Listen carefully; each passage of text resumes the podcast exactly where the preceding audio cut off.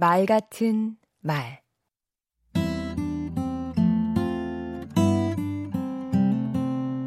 안녕하세요. 강원국입니다. 내 속엔 내가 너무도 많아 당신의 쉴 곳 없네.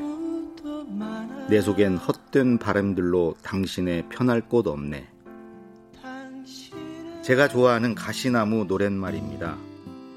내 속에 내가 너무 많으면 다른 사람이 들어올 자리가 없지요. 소통이 안 됩니다. 내 안에 빈자리를 만들어야 합니다. 그건 다른 말로 타인을 배려해야 한다는 뜻입니다.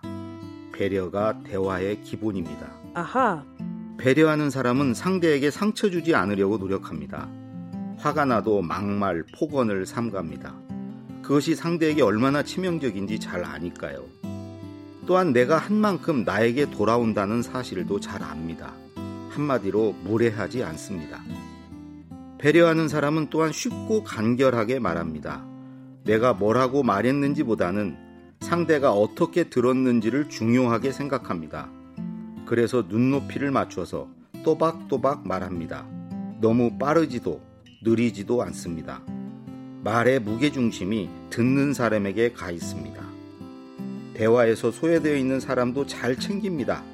토론할 때도 혼자 길게 말하지 않습니다.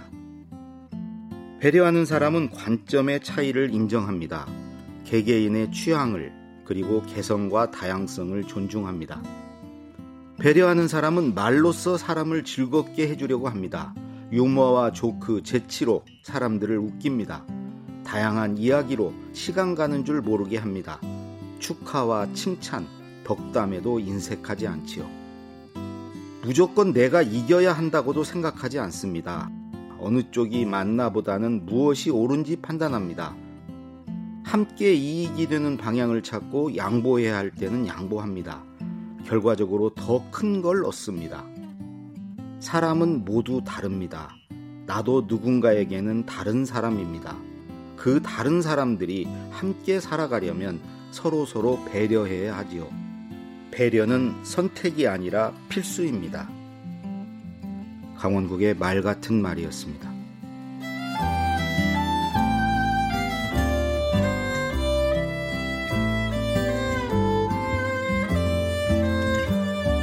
배려란 나를 비우고 상대를 높이며 승부보다는 방향을 생각하는 일.